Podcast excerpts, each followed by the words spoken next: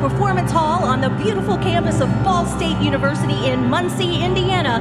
It's the Indiana Public Radio Holiday Drama. Ah, ah, ah.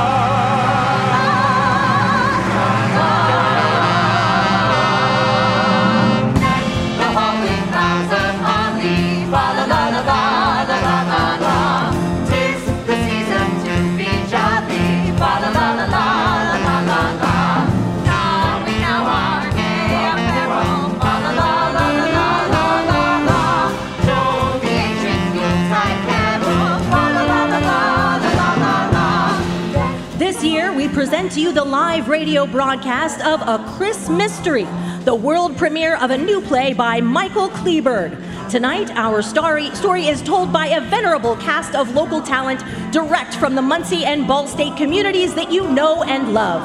Perhaps you've seen them on the Muncie Civic Stage or in the University Theater. Perhaps you've even heard them on Indiana Public Radio. Well, here they are, gathered in one place to tell this thrilling holiday tale. So turn up your radios, light the fireplace, and gather your loved ones as we bring you this mysterious and puzzling holiday story.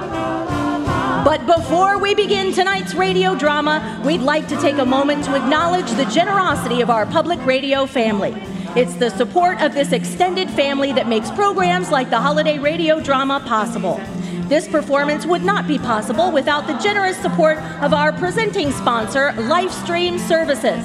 With major support by Meeks Mortuary and Crematory, Michelle Walker Thrivent Financial, and Yorktown Public Library. Additional support is provided by Mark's Service Center and Prime Trust Federal Credit Union. But mostly, we would like to thank you, dear listeners, for it is the gift of your warm support that allows Indiana Public Radio to bring stories such as A Chris Mystery to life. Thank you for being a part of our family. And now, Indiana Public Radio Theater presents A Chris Mystery.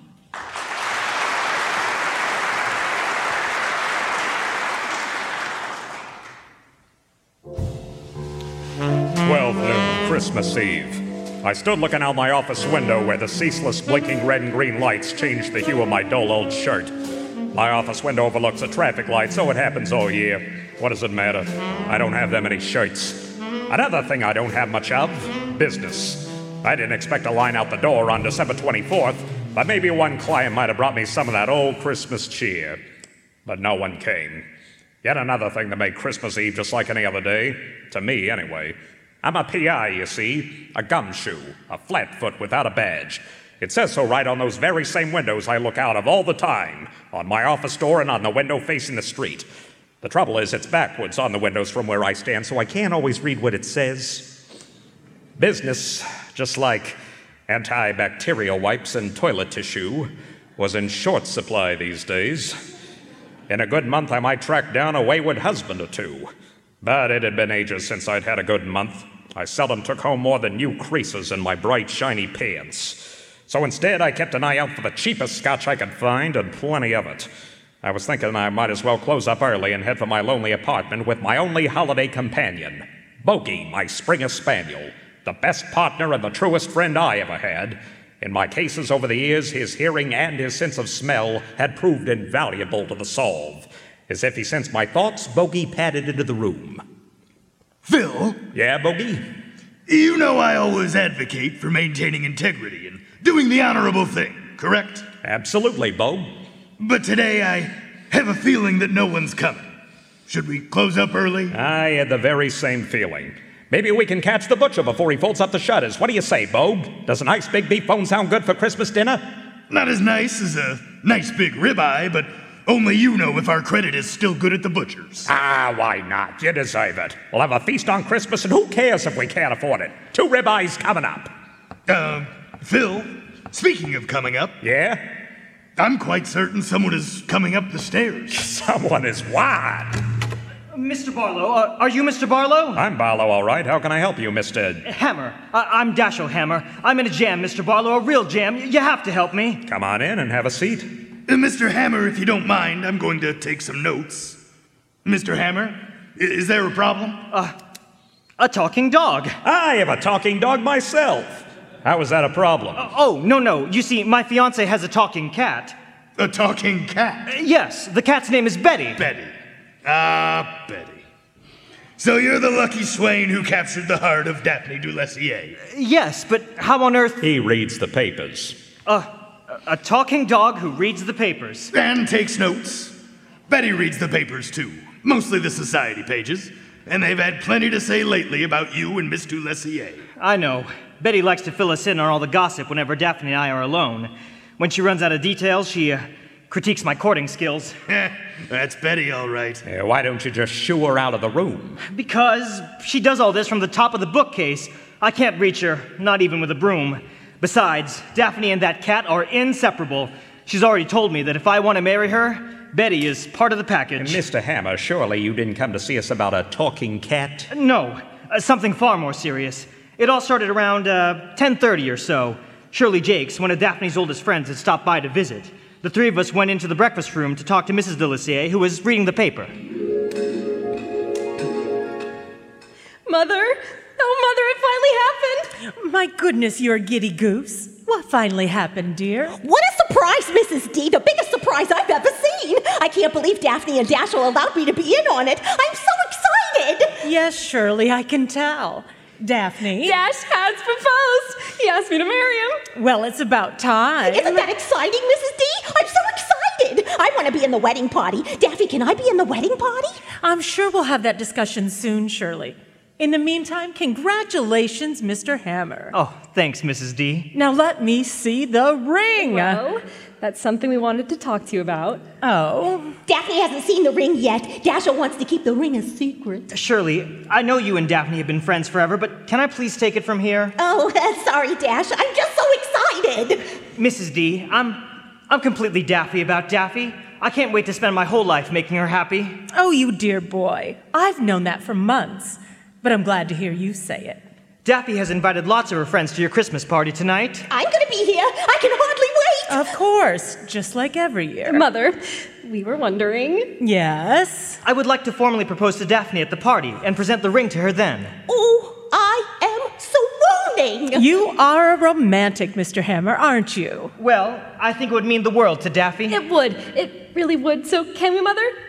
Please? Absolutely not. Oh, Dr. DeLassier, Daffy, your father. Oh, Arthur! Oh, he's just another dirt poor vagrant after the family fortune. Anyone can see that. Daddy, that's a horrible thing to say. Oh, it's a sensible thing to say. No proposals, no engagements, no hangers on are welcome at our party this evening. Is that clear, Mr. Hammer? Well, I'm very sorry it worked out that way, Mr. Hammer. Sounds to me like Mrs. DeLessier's right, though. You're quite the romantic, and it sounds like you picked the perfect setting. Oh, Mr. Barlow, you should see their penthouse. It's strung from top to bottom with lights.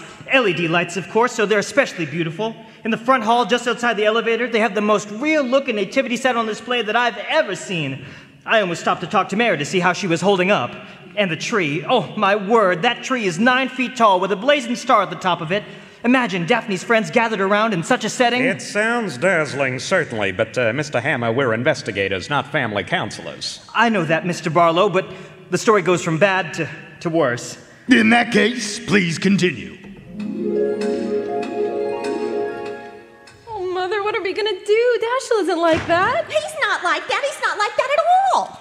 Of course not, Daphne. If I thought otherwise, I would have intervened a long time ago. I'm grateful for your support, ma'am, but what do we do?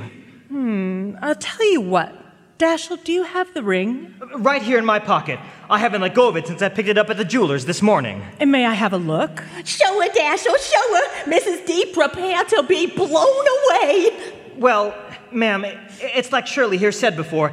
Daffy hasn't even seen it yet. Well, I understand, and she won't see it now. Just let me have a look. Oh, oh my. Daphne, you listen to me, child.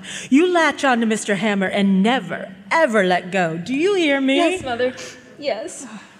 Mr. Hammer, I have an idea. Please, let's hear it. It's probably best if you were to disappear for a while.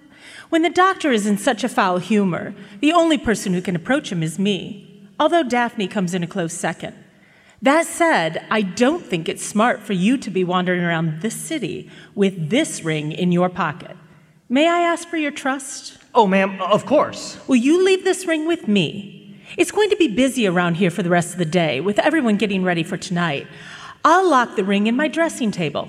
Tonight at the party, when the moment is right, I'll return the ring to you, and you and Daphne will have your moment. But no matter how loud the doctor gets, make sure you attend. Are we clear? As crystal, Mrs. D. Oh, he'll be here, Mrs. D. Daphne and I will see to it. This is so exciting!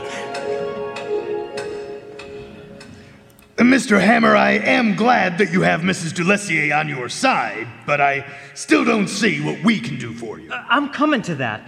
I left the Deliciers afterwards. Shirley Jakes and I shared a cab, and we dropped her off at her apartment first. About an hour later, I had just walked in the door when I got a phone call.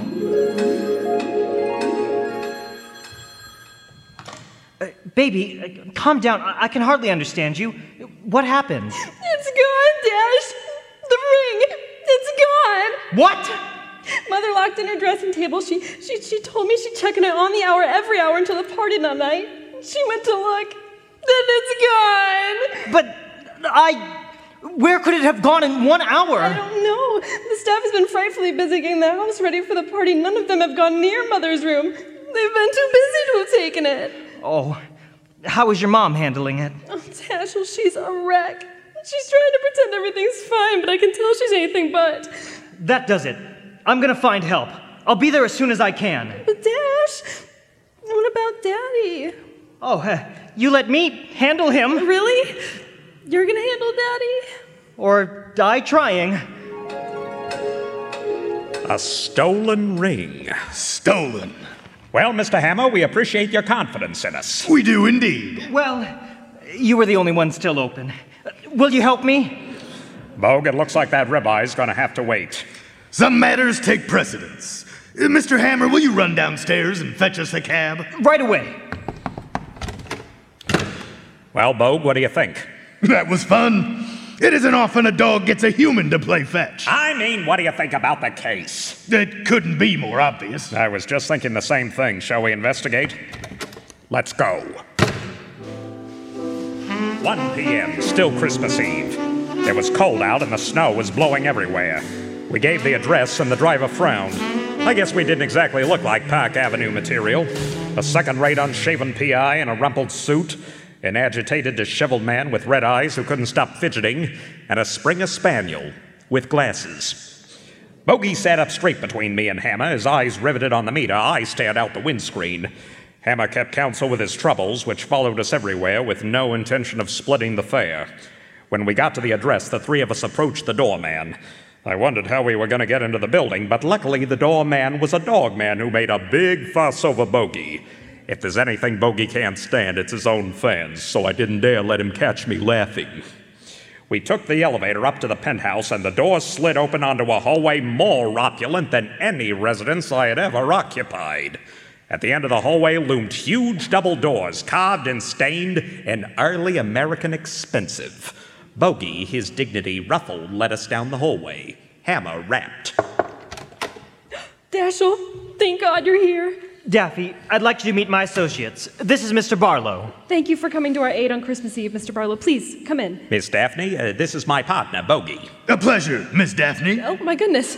Another pet who speaks. I also read the papers and take notes. Welcome to our home, Mr. Bogey. You ought to get along fine with. I know that voice. Bogey, darling. It's been too long. Daphne, Bogey, and I are old friends. Hello, Betty. Grand to see you. Betty, this is my partner, Philip Barlow. Phil, this is. My real name is Lauren, but everyone calls me Betty. You'll do likewise, Mr. Barlow, if you please. It would be my pleasure, Miss Betty.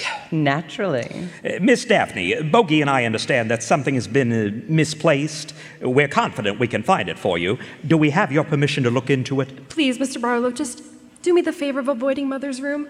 She's taken this loss very hard, and I've insisted she try and get some rest.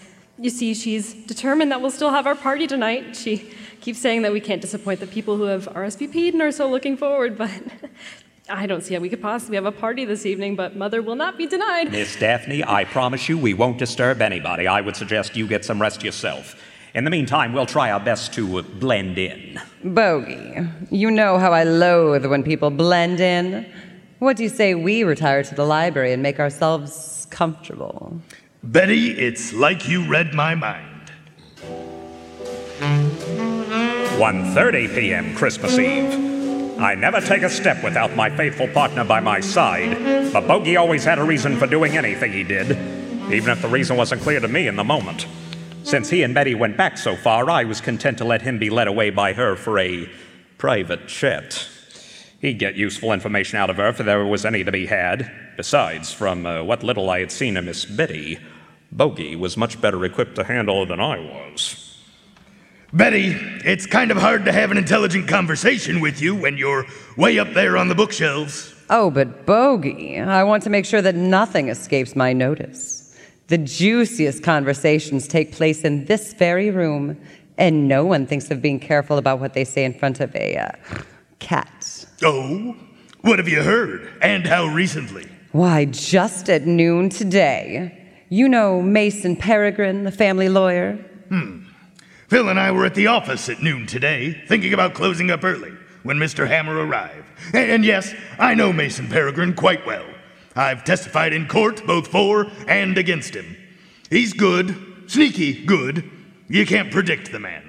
Well, he was on the guest list anyway, but the good Dr. de Lessier summoned him early after his little temper tantrum here in the library with Mrs. D. I'm telling you, Peregrine, I don't like it. I don't like it one bit. I can see that, Arthur. It's awfully early in the day to be drinking 18 year old scotch. What about this is troubling you? I don't like that Dashiell Hammer. He's just another fortune hunter. Daphne's so daffy about him that she can't even see it. I wonder. What? We go back a long way, Arthur, do we? Yes, yes, of course we do. What of it? Aren't you listening to me? Arthur, I've married off two daughters. Yes, yes, Renee and Lo- Nora. Mrs. Dulessier and I were there. What of it? It's been, what now? Ten years and eight years? Fine. Ten years and eight years. I'm sure they're very happy. Oh, they are. They are indeed very happy. All right, Peregrine. Where are you leading me? Renee and Nora brought home their share of immediate thumb downs, but then came Ian and Nick. Ian and Nick. They were young, those two. Their prospects were uncertain, just like they were with many young people these days. But they had a different look about them.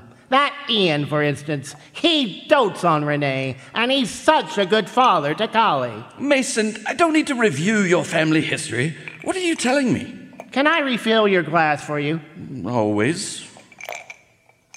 I'm telling you that I have some experience with daughters and their suitors. I'm telling you that Dashiell Hammer has the same look about him that Ian and Nick had around my girls. I'm telling you as your lawyer, but more so as your friend, that boy deserves more of a chance than you're giving him.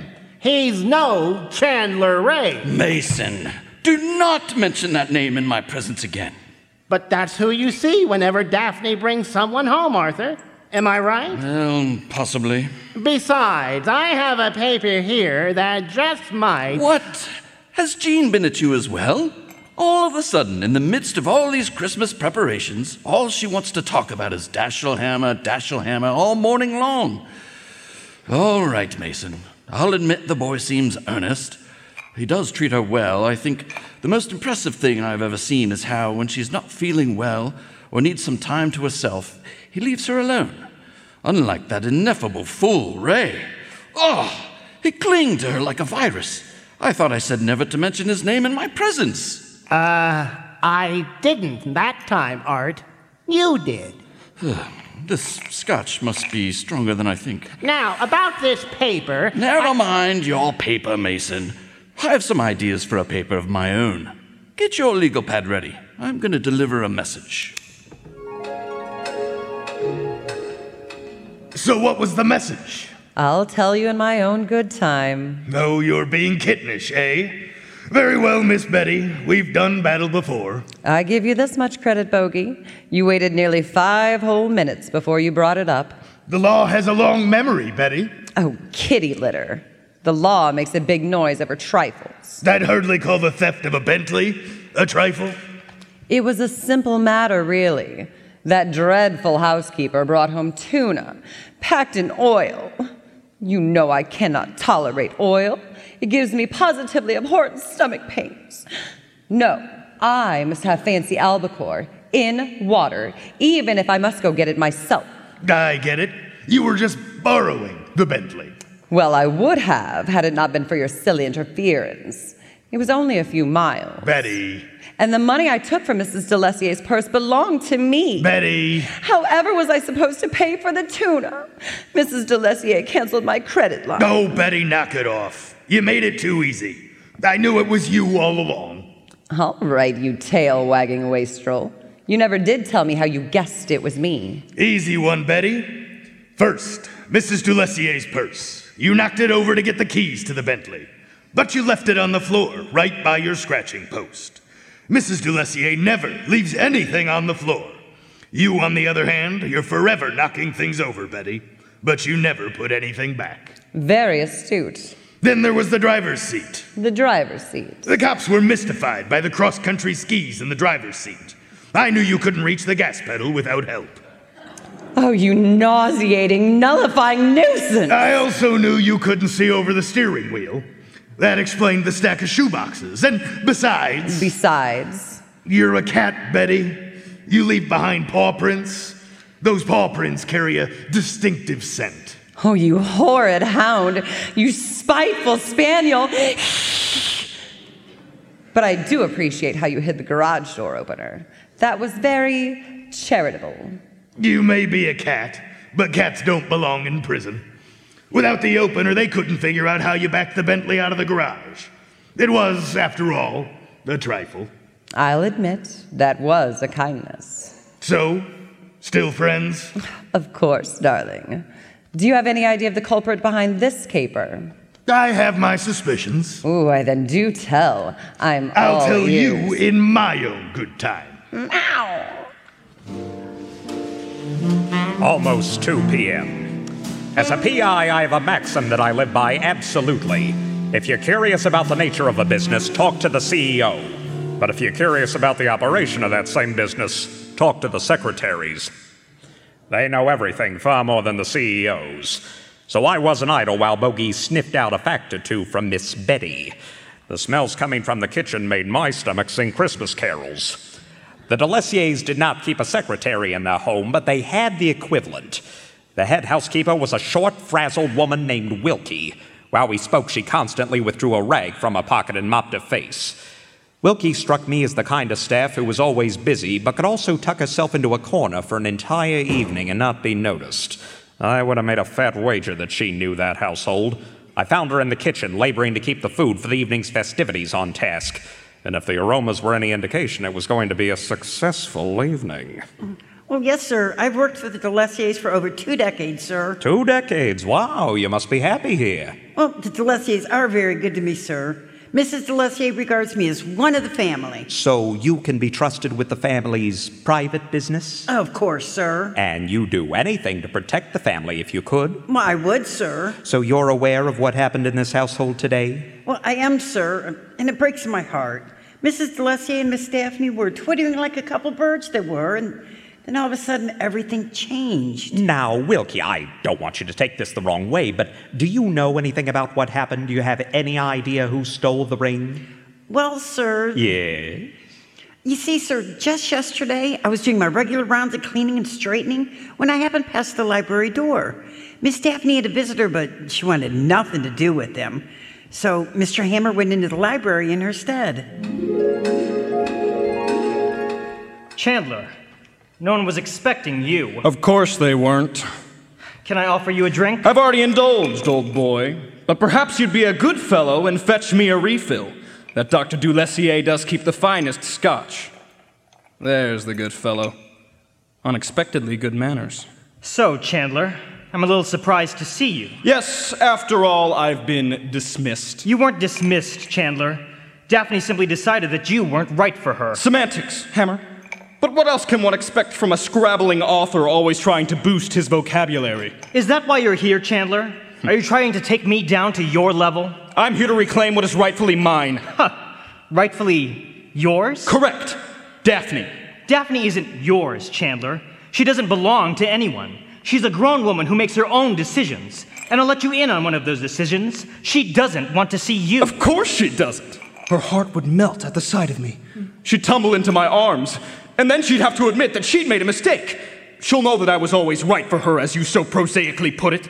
She'll beg me to take her back. You have it all wrong, Chandler. She begged me to come down here and ask that you leave immediately. Ha! That Daphne would ever think of such a thing. She needs me, Hammer. She needs someone with family background. She needs someone of means, someone to cling to at life's rough turns, someone with experience in the world, not some third rate hack from Jersey City who occasionally publishes articles about sanitation worker strikes. Another refill, old boy? I think you've had enough, Chandler. Besides, it's not even my scotch. It's time for you to go. I am not leaving until I have seen Daphne. Chandler. Just be a good sport and go fetch her, will you please? I didn't want to pull this on you, Chandler, but I see no other choice. Oh, something to pull on me. This sounds delicious. Do tell. Regardless of what you think of my talents, Chandler, one of the things I've gotten very good at as a news writer is research. I like to get my facts straight. It's responsible to publish something without checking into it closely. Quite so. Wouldn't want to misplace a comma.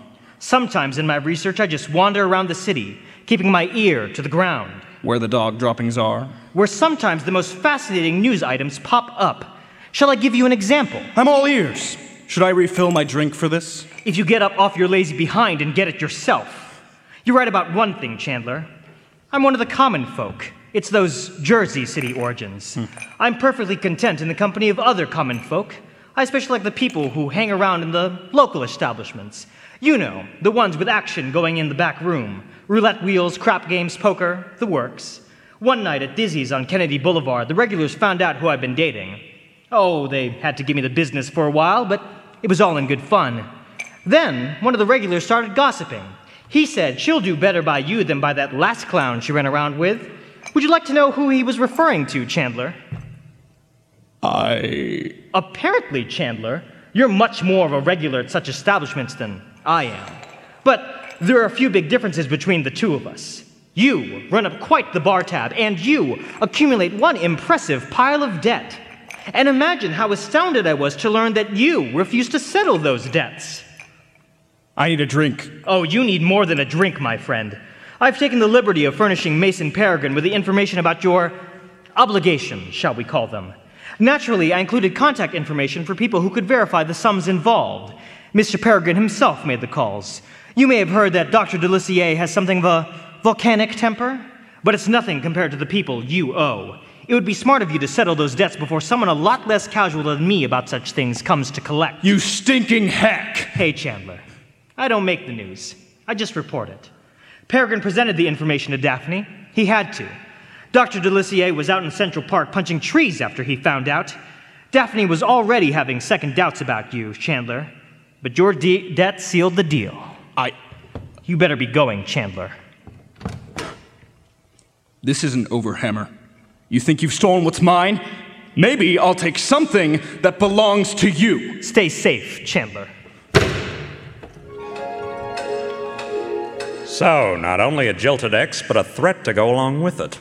Well, I leave making meaning out of it to others, sir. I'm only telling what I heard. Oh, sir, if you'll excuse me, I'd best see to the door. Of course, go. 2:30 p.m. Bogey had joined me in the kitchen. We tried quietly comparing notes, but the arrival of Miss Shirley Jakes put a swift end to that. I don't think Shirley Jakes ever entered a room quietly. Anyone within a mile could have heard her. One blast from those mighty pipes of hers, and all the local factories would have changed shifts. But Daphne Delissier claimed her friendship, and Miss Jakes showed up immediately upon receipt of the summons, so maybe she was a good friend. Oh, it's so early. Hardly anything's ready. No one's expected at this hour. Oh, Good afternoon, Miss Jakes. Hi, Wilkie. How's Daphne? I came as soon as I got her message. Well, as you might expect, Miss Jakes, Miss Daphne's having a rough go of it. So's Mrs. Delissier. They're both having a lie down at the moment. Is there anything at all I can do? Well, Mr. Dashiell has brought in two investigators to try to find the ring. One of them just finished interviewing me, but he's still in the kitchen if you care to talk to him. He looks very much like he missed both breakfast and lunch, poor thing. I- I- investigators? Uh, uh, you mean uh, the police? Oh, Wilkie may not much have have much of an education, Miss Jakes, but even she can tell that those are not the police. No, it's a pair of private investigators. Oh, is that all? How exciting! I'll gladly talk with them. In the kitchen, ma'am. Good afternoon, miss. Can we help you? Are you the investigator sent by Dashiell Hammer? We are indeed. He is Philip Barlow, the head of our agency. I am Bogey, his partner.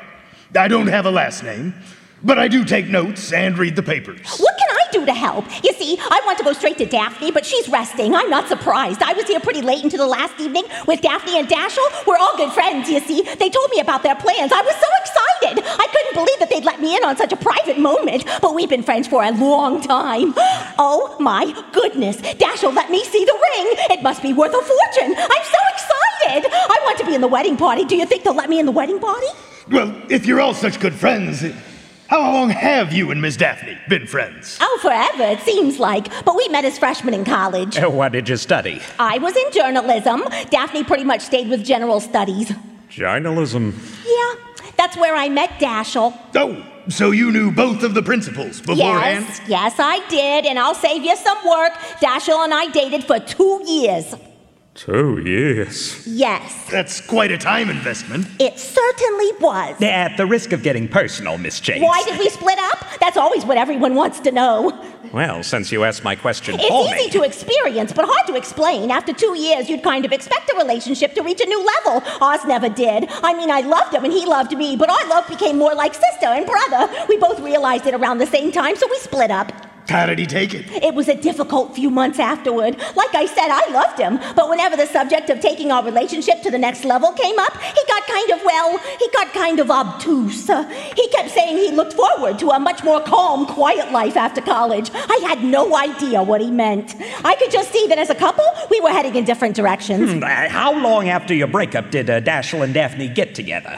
I, I don't know, six months maybe? I don't remember the exact time frame. He knew Daphne from our time together. They told me that they met up in the cafeteria one afternoon right around finals and they just hit it off. Then you weren't bitter about that? Oh, heavens, no. I was happy for them. They're both good people, and after I thought about it, they seemed like a good match. I'm so excited. Did you and Daphne ever discuss it? Daphne hardly spoke about anything else. She kept telling me all these wonderful things they did together, and how sometimes she and Dash would just sit together on the balcony of the Delessier apartment, holding hands and not saying a word. I mean, who does that? But I could see for certain that her feelings for Dashiell were growing. It's funny, she ended nearly every sentence with, I'm sorry, Shirley, is this too much? The truth is, the more together they became, the more liberated I felt. I was free to concentrate on other things. I've since found someone new. Miss Jakes, one last question. uh, can you think of anyone with a uh, good reason to steal Daphne's engagement ring? I can mostly think of people who had no reason at all. Mrs. Delessier gave her full blessing right in front of the three of us. Dr. Delessier might have disapproved of the match, but to dispose of the ring, he would have had to get past his wife, and I promise you that's never gonna happen. He has a temper, but he's not that stupid. I suppose. Yes. Some people might find my story suspect. Let me reiterate I am not jealous of the two of them. If anything, I'm thrilled for Daffy because I know how much in love with Dashiell she is. I'm just excited. I'm so excited. Beg pardon, Mr. Barlow? Miss Jakes? Miss Daphne is awake and would like to see you. I'm on my way. That is, if you don't need me for anything else, Mr. Barlow. Go. I can't wait to see Daphne. I'm so excited. Wow, Bogue. Yep. Wow, Phil.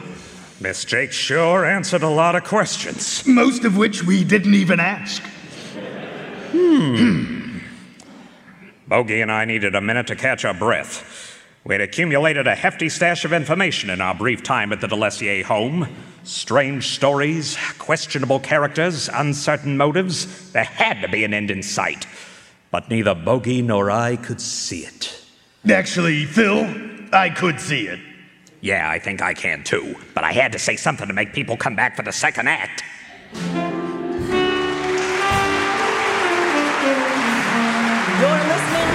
Chris Mystery on Indiana Public Radio, WBST 92.1 Muncie, WBSB 89.5 Anderson, WBSW 90.9 Marion, and WBSH 91.1 Hagerstown, Newcastle. Streaming online at indianapublicradio.org and the new Ball State Public Media mobile app. And now, back to Act Two of A Chris Mystery.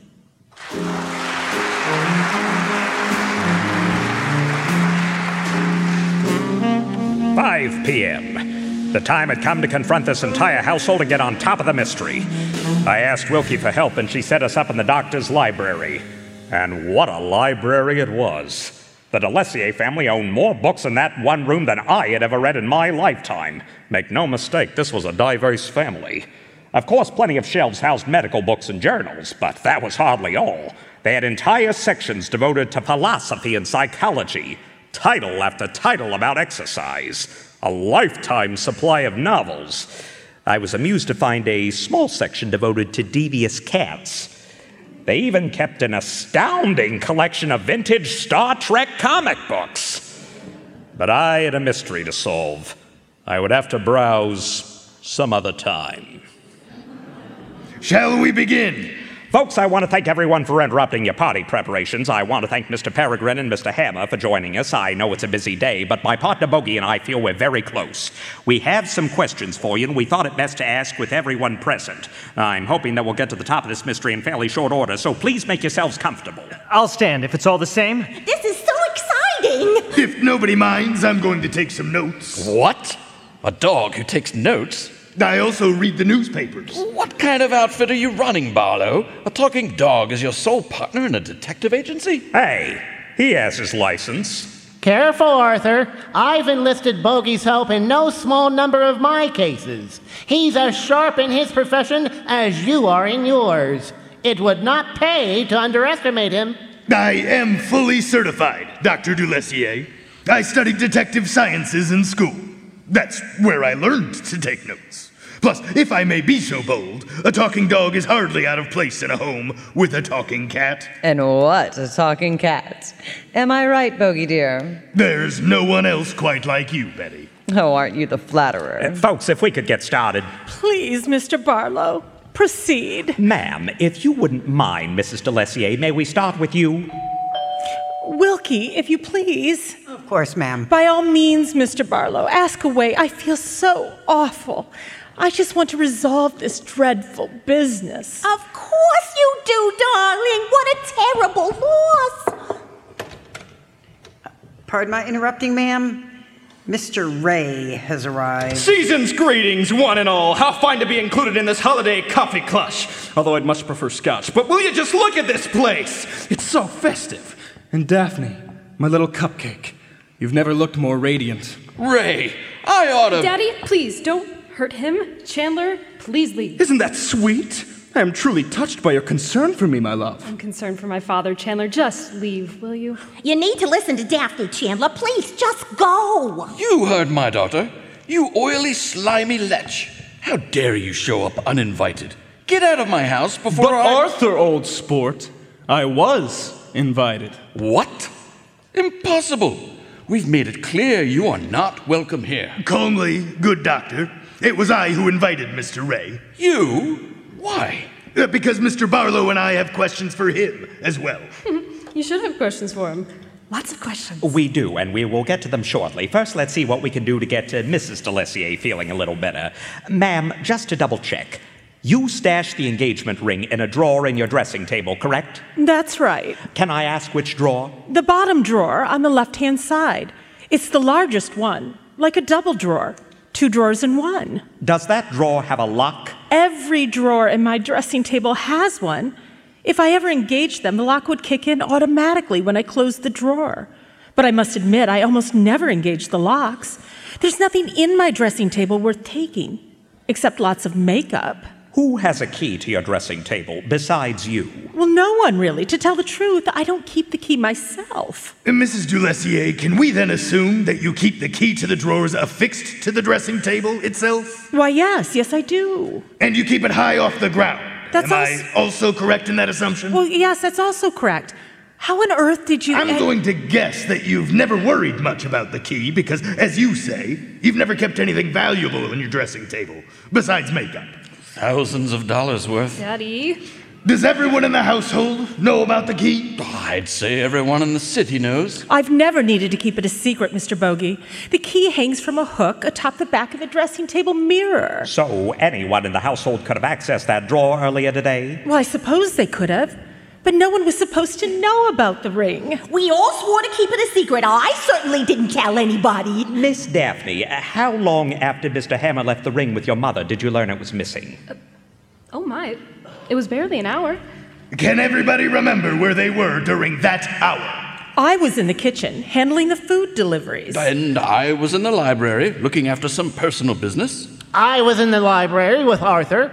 I wasn't here at all. I left with Dashiell. We shared a cab ride. I tried to sleep when I got home, but I was too excited. Mrs. D told me to make myself scarce, so I did. Uh, I also took care of some personal business, and then I wandered the city for a while to look at the Christmas decorations. If your personal business included laying so much as a finger on my daughter, I'll. Daddy, really, Dash is a far more honorable man than you give him credit for. Mr. Bogey, I was in the living room helping Wilkie with the decorations. I was decorating the tree. And no one else was here during that time? No, no one. Except. Except. A delivery man arrived with a rather substantial load of poinsettias from the florist. Miss Daphne, you dispatched Wilkie to receive that delivery, correct? Yes, I did. Why is that? I was on the ladder seeing to the decorations on the Christmas tree. I was almost all the way to the top. Yes, almost all the way to the top. But before Wilkie admitted the delivery man, something interrupted your work, did it not? That's quite right.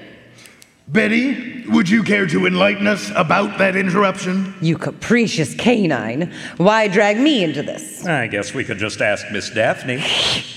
The two of you are intolerable. Miss Daphne came down from the ladder to tend to me. What was wrong, Miss Betty? Someone must have mixed that dreadful tuna with oil into my regular food. The stomach pain was indescribable. I was in absolute agony, near death. I'm certain of it. Uh, Miss Daphne, what did you do then? Why, I scooped Betty up and carried her into the bathroom. If she was going to make a mess, I wanted her to do it in a room without carpeting. I told her, I held her close, I sang to her, and after a while, she calmed down. I'm going to go out on a limb here, Miss Daphne, and I'm going to guess that every time you tried to set her down, the pain returned. Yes, that, that is so. So you were occupied until your mother called out to you? Exactly. Occupied, one might say, in the most worthy endeavor undertaken in this household today. Yes, Miss Betty. So, everyone in the household is accounted for. I'm accounted for too. And now I'd like to ask Wilkie a question or two. Sir? Did you notice anything out of the ordinary during that hour? No, sir, I'm sure I didn't. Think carefully, Wilkie. Are you sure you didn't notice anything? No, sir, not a. Wait a moment. Something happened. Didn't it? Something happened, sir, but I hardly call it unusual. And what was it?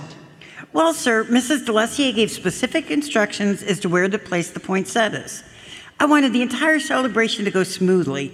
It wouldn't have done to start off by misplacing the poinsettias. And you dutifully pointed out those places to the delivery man? Well, I did indeed, sir. Did the, did the delivery man follow your instructions? Well, sir, he started off doing just so, but after he placed just a few of them, he asked if he could use our restroom. Wilkie, you let a delivery man into the back of the house? Oh, your pardon, sir, but he looked miserable.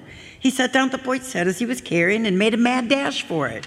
Oh, pardon the misuse of your name, Mr. Hammer. No offense taken, Wilkie. I want everyone to consider this situation carefully. Like Miss Daphne said, she was comforting Betty in the bathroom. Mrs. Delessier was in the kitchen. Dr. Delessier was in the library with Mr. Peregrine. Miss Jakes claims that she wasn't here at all. No, I wasn't. Not at all. And Wilkie, as we know, was in the living room arranging the poinsettias. Does anyone notice anything in particular about this scenario? Oh, you're the detective, Barlow. Why don't you just tell us? Bogey? Everyone was distracted. Exactly. Think of it. How many of you can describe the person who delivers your mail? What about the people who collect your trash, the teller at the bank, or the individual who bags your groceries? We never pay much attention to such people, do we? Especially the delivery man. You're right. Well, you've got something there, Barlow. You've definitely got something. Well, it is much more important to pay attention to your cat. This is so exciting! Wilkie, can you describe the delivery man? Well, I can say he was taller than me, sir, but I'm afraid I don't stretch very high. Perhaps I can assist you, Wilkie. The delivery man was six foot one. He wore slate blue trousers and a red striped shirt with the logo of the florist on the pocket. He had brown hair, slicked back, and tucked underneath a baseball cap that also bore the logo of the florist. Finally, I can say with certainty that he wore sunglasses. I remember the cap and the dark glasses, but how can you be so sure about the rest? Easily, Miss Wilkie. Do you know anyone who Bogey's description fits? I certainly do. That's brilliant, Bogey. Just brilliant. What's brilliant? The description fits Chandler Ray. I never trusted him from the moment I What? Chandler, you didn't. You sneaked into my house? Chandler used the ruse of needing the restroom to hasten back to Mrs. Delessier's bedroom. As she had pointed out, the location of the key was common knowledge, and it would be quick and easy to search the drawers for a jewelry box sitting amidst a pile of makeup. Why, you flea bitten mange ball! How dare you call me a thief! I don't need to steal anything to claim what is rightfully mine. I did not steal that ring. I never said you did, Mr. Ray. In, in fact, I'm quite certain that you did not. See there? Despite your puerile attempts to make me look like a common criminal in front of my fiancée, I am innocent. I'm sorry, Mr. Ray. Apology accepted. There's a good dog. Now, Arthur, do you suppose you could direct your servant to fetch me a finger or two of that fine scotch you keep? If you'd let me finish the sentence, Mr. Ray, I'm sorry. I know you didn't steal the ring, but only because you couldn't. The key was gone. Gone? Wait a minute. Chandler, how did you know her mother hid the ring? Oh, I. Oh. You had someone on the inside. Didn't you? Now you're making up stories. Chandler, honey, I swear the key was there when I went in and looked. Be quiet, you stupid cow! Honey. Stupid cow. Shirley? Uh, uh, uh, Daphne, I- I'm so sorry. I want you to leave now, Shirley. I want you and Chandler to leave now and never come back. Fine. Just flush all those years of friendship down the drain. All that support. Daphne isn't flushing anything, Shirley. You are. Well, why shouldn't I? She was brought up in all this luxury. I was raised in a two bedroom Cape Cod with a leaky roof. Daphne, if you're not interested in maintaining a whole new lifestyle, fine. But I certainly am. So that's why, the minute you were free last evening, you telephoned Mr. Ray to tell him about the ring. You simpering pack of peasants! You should be grateful that I am so passionate in my pursuit of Daphne's affections. Imagine how high her reputation will soar when her last name changes to Ray, and she's backed by the Ray family fortune. Chandler! Honey, oh, what about us? Ray was using you, Shirley. You and I were friends once, so I- I'm sorry to see you so misled and so hurt. But there may be a silver lining here. Or maybe we should call it a stainless steel lining. Ah, the voice of the Oracle descends to enlighten us. What the devil are you talking about? You remember when I told you that one of my specialties is research? Of course. I was simply a tremble at the thought of the riches your skills could help you accumulate. Funny you should mention riches. I found an article on the society page in today's Daily News. I immediately turned it over to Mr. Peregrine here. Did you find it scintillating reading? I certainly did. So scintillating that I turned it right over to Bogey. Did you now? Do you mean to tell me that Fido can read? I also take notes.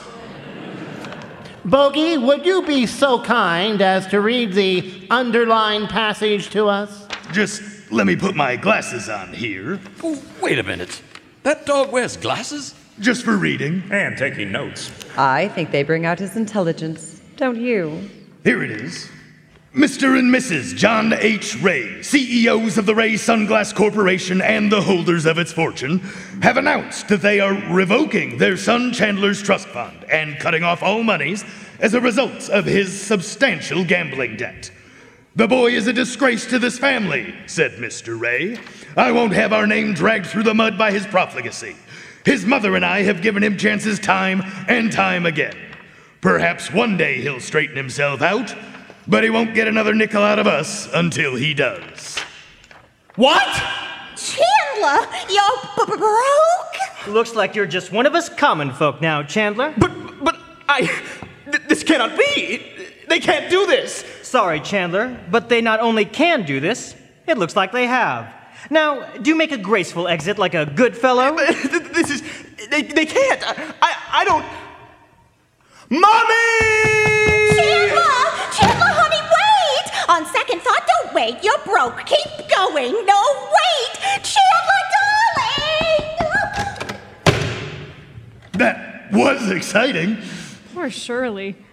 Ah, That was brilliant. Arthur, I don't think you'll need to worry about him showing his face around here anymore. Good riddance to complete rubbish. We have you two to thank for this. Indeed, a job well done. Wait! What is it now, Jean? The ring, Daddy. We still haven't found the ring. Oh, yes, the ring. Bogey? I have an odd question for the Delessier family. Well, that'll be a first for today. What's your question? Do you open Christmas presents on Christmas Eve or Christmas morning? Christmas morning, no arguments. Arthur, you're impossible. You know it wasn't always that way. When I was a little girl, Mother used to let me stay up until after the party on Christmas Eve. She'd let me open one present and then it was off to bed. On that point, Daddy was resolute. No arguments. Mrs. Delessier, when do you put the gifts for the family at the base of the tree? Always after the party, after Daphne had gone to bed. Back then, at that hour, she could hardly keep her head up. We could have walked through her room banging trash can lids together, and she wouldn't have even noticed. So then you haven't put out anything for tomorrow morning? No, we have not. We have a party to get ready for if anyone is still interested in it. Then there shouldn't be anything under the tree, should there? No, there. Wait a minute. Oh, I suggest you not wait a single minute longer, Miss Daphne. Whoa! Look at that young lady fly, just like when she was a little girl. Is there anything under there, Daffy? Oh, my goodness, there is. Dash, there is. Well, what is it, dear? Don't keep us in suspense. Why, Arthur? You Might as well play along. Look! It's the ring! Not quite. What do you mean, not quite? I can hear something rattling around in that box. This will take a few more minutes, and, and I don't want to hurt anyone's feelings, but the ring is not in that box. But something is. Miss Daphne, perhaps you'd care to open it and show us? It's. The key. The key to Mother's dressing table. Now look here, you two. I'll admit you've shown some savvy, but my daughter's heart has been toyed with enough, and on Christmas Eve yet. What are you two playing at? Where is the ring? Has some, someone gotten away with the ring? I wish I knew. Doctor and Mrs. Delessier, I promise you that no such thing has happened. In fact, the ring and the thief are in this very room at this exact moment. What? Where? Explain yourselves right now. We shall, sir. Mr. Barlow and I discussed this matter quite thoroughly in our spare moments since we arrived here today. Here's some of the things we know. In the first place, Mrs. Delessier freely gave her blessing to this engagement, but she may have felt some pangs. After all, her only child would soon be on her way out of the nest, so she may have been tempted. Ah, I would never stand between my daughter and her happiness. I didn't steal the ring. No, ma'am. Of course you didn't. Now, the doctor, on the other hand, enjoys a reputation that any conscientious father would treasure an explosive temper and a fiercely protective attitude toward his daughter. I'll bet that scared off many a prospective suitor, Doctor, am I right? Well, my bark is far worse than my bite. No offense. None taken. Yes, I admit I cultivated that reputation. I was only too happy to scare young men into treating my daughter well.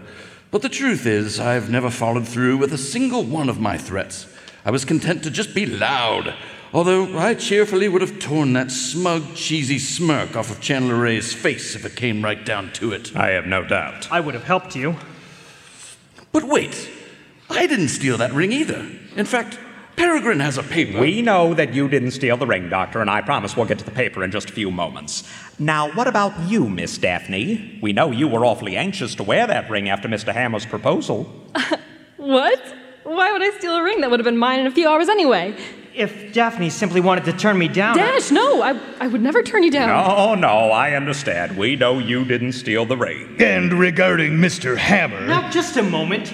If I wanted to keep the ring, I would have just hung on to it instead of entrusting Mrs. Delessier with its safekeeping. If I, for some reason, got nervous about leaving it in someone else's possession, I would have just asked for it back. I did not steal that ring. Quite correct, Mr. Hammer. You did not steal the ring. But that only leaves. Wilkie? Oh, no, not Wilkie. I never did any such thing, Mrs. I've never taken a thing from your house that didn't belong to me. Why, I even wipe my feet on the way out so that I don't make off with your dust. Barlow, do you mean to tell me? No, sir, I don't mean to accuse Wilkie. That's everyone who lives here. Not quite everyone. Then who? No. It can't be. Mrs. Delessier, Miss Daphne, Doctor, Mr. Peregrine, Mr. Hammer, Ms. Wilkie. Mr. Barlow and I had to ask ourselves a few questions. What thief was agile enough to climb the back of a dressing table mirror to fetch the key, and yet follow that up by squeezing into a tight space, like a drawer? At the same time, the thief proved to be markedly nonchalant about things. Why was the key to the dressing table taken, but not returned? Also, who in this household would be so cavalier as to toss a jewelry box under the tree? Earlier, we noted that Bogey had gone to school to get his certification and his license as a private investigator. Yes, I remember that. Bogue, you want to tell them what you learned? Specifically, everyone, one of the most valuable lessons I learned was about collecting evidence. Anyone can scour a given location for evidence, but in so doing, they look down or at eye level. They almost never look up. Best lesson Bogey ever taught me. We knew where the ring was the moment we entered this room. You did. Where? That's a mighty impressive tree you have there, Doctor. Oh, hang the tree. What has the tree got to do with it? No, don't soft pedal it, Doctor. Apart from the big one where the ice skaters go, it's the talk of the city. People hold their breath, hoping for an invitation to your Christmas party, just to catch a glimpse of it. The thousands of lights, The beautiful, the jeweled garland. the sumptuous hand painted ornaments, and to top it all off, Yes, to top it all off, that amazing star at the top of the tree. Genuine hand blown crystal with a diamond in the center, and spires of real gold gleaming out from it. Ladies and gentlemen, it's Christmas time. We should expect to be looking up. So let's follow Bogey's advice and look up. Look up at the star. Good heavens! Well, I'll be. Oh, my word. Let me get the ladder. Oh, wait, we have a ladder? Daphne! Here it is. It was stuck on the spire. Dash. Dash. uh, I'm speechless. It's beautiful. It's the second most beautiful thing in this room. Should I do this now? You, you don't want to stash it someplace until all my friends get here? No! Just a moment, just a moment. Daddy? Well, I haven't given my consent yet. Oh, Arthur! I'm serious.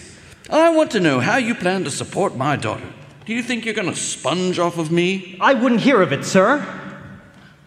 Arthur, uh, Not now, Mason. This is a personal matter, not a legal one. You should let Mr. Peregrine talk, sir. You see, I know your reputation. I was falling in love with Daffy, Daphne, and I knew you'd suspect that a nobody from Jersey City would only be after your money. I suspected that very thing. So, as long as Mr. Peregrine was here, I asked him for help. Help that I have paid for, on my own, in full. like I tried to tell you a couple of times lately, Arthur, I have a paper here that will surely interest you. Oh, what is this now? I, Dashiell Hammer, do hereby, etc., etc. Furthermore, I solemnly swear, etc., etc. Good Lord Almighty! Daddy? Arthur, what is it? Well, it's a prenuptial agreement. Mr. Hammer here has sworn never to touch a penny of Delessier money. He also promises that if anything happens to compel him and Daphne apart, he gets nothing, not a nickel. Dashiell Hammer. Oh, my son. It's a genuine legal document, Arthur, signed and notarized. I want to marry Daphne, Dr. D. I fully admit that the prospects of becoming a successful writer are dim, but it's what I was born to do. I'll never give you, I'll never give Daphne A reason to wish I hadn't married her. I told you, Daphne. Hold on tight to this man and don't let go. Just another moment. Daddy, what more does Dash have to do to prove he's genuine? This isn't about Hammer, Daphne. Peregrine, would you show them? I have a little document of my own I want you two to see. What is. Oh. Oh, my word. Daddy. Dr. D, I. I don't know what to say. Well, since I don't have any documents to show off, will someone please let me in on this? It's my new will, Jean. My new will, it stipulates that in the event of our passing, everything goes to Daphne Hammer, née Delessier, and her husband Dashiell. Oh, you big soft teddy bear. You have my blessing, both of you. Dashiell, Dash, put that ring on her finger and let's have a party. With pleasure, sir. Betty, won't you join us? I think I'll have a lie down myself. Betty, is something wrong? Yes, Daphne, I stole the ring. We already figured that out. We knew it was you before we got here, Betty. In addition to everything we've already said, the thief knew how to use keys. But Betty doesn't know how to use keys. Mm-hmm. Mm. Remember the Bentley incident, Mommy dearest? That was you? I helped her to see the light, Doctor. No harm was done. Betty, you knew no one would notice the ring after you'd placed it up so high. You had a couple of close calls there. Somehow you needed to keep Miss Daphne from reaching the top of that tree with those decorations. So you feigned a stomachache to get her to climb down. And she never got a close look at the star. But why? Why'd you do it?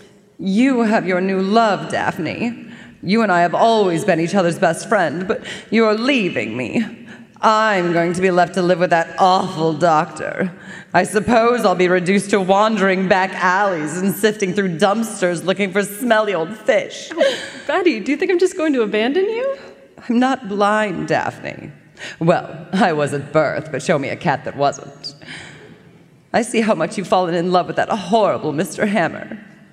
You're going to fly away with him, and I'll never see you again. You know, Betty, it could have just spoken to me. We're a package deal. Dash knows that. I sure do, Betty. I've had to prove myself to quite a few people tonight, so what's one more? I brought one last gift, and it's for you. You. a gift? For me? For you and no one else. I want you to be part of our family, too. What on earth? Oh, my good lord, can it be? Is this catnip? It is, Miss Betty. All for you. Daphne, could you excuse me for a little while? Take as much time as you need, dear. Wow. Wilkie, we have guests. Would anyone mind if we started our party now? That is, if there are no more questions or objections? None. Congratulations, you two. I wish you every happiness. As do I. Bogey and I left behind one happy household. The good doctor compensated us generously for our time and our success. The snow had stopped and it was turning into a beautiful evening. Even though we were suddenly flush, Bogey and I decided to walk home. We smiled at the decorations, we were dazzled by the lights, and we even peeked at the sky once or twice. Phil, Yeah, Bogue. I noticed that our route home is taking us right past the butcher's. Well, so it is. You know what I notice? What's that? It's uh, Christmas Eve and it's getting close to dinner time, and it looks to me like the butcher hasn't put up the shutters quite yet. Is that so? Well, we've been well paid for our work today, so. Are you thinking what I'm thinking? A ribeye apiece for Christmas dinner? That was exactly what I was thinking. Phil, Yeah, Bo. I think this is the continuation of a beautiful friendship. Ha! Merry Christmas, partner. A Merry Christmas to you, my friend. Meow.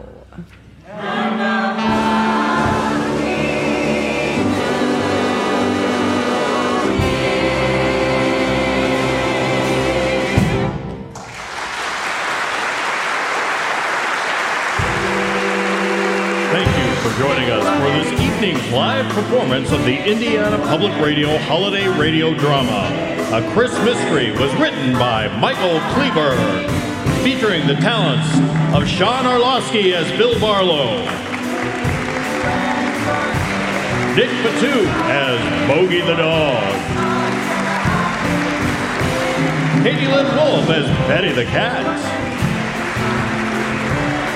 Riley Gilmer as Daphne Delessier. Ian Gonzalez was Dashiell Hammer. Courtney Masha as Jean Delessier. Josh Gruber was Arthur Delessier. Tom Cherry as Mason Peregrine. Spencer Beathers as Chandler Ray. Michelle Kinsey as Shirley Jakes. Debbie Gertman as Wilkie. A Chris Mystery was directed by David Taylor Little. Musical direction by Michael Elliott. Stage manager was Haley Cranston. Sound effects by Quincy Carr. Executive produced by Jennifer Blackmer. Our musicians, Taya Marabelli, Noah Smesler, and Landon Thompson. Our vocalists, Cece Downathan, Annabeth Elston, Olivia Broadwater, Lauren Enriquez, Ben Adair, Braden Schilling, Sam Billman, and Rashawn Stewart. Video by Dottie Krebs, Sarah Krebs, and Chris Fluke. Broadcast engineer Sean Ashcraft. House audio engineers Jeff Seitz. Audio engineers Paul Butler. Presenting sponsor for A Chris Mystery was Livestream Services. Major support from Meeks Mortuary and Crematory, Michelle Walker Thrivent Financial, and Yorktown Public Library. Additional support provided by Mark's Service Center and Prime Trust Federal Credit Union. Produced for Ball State Public Media by Angie Rapp. Ladies and gentlemen, happy holidays and have a great night!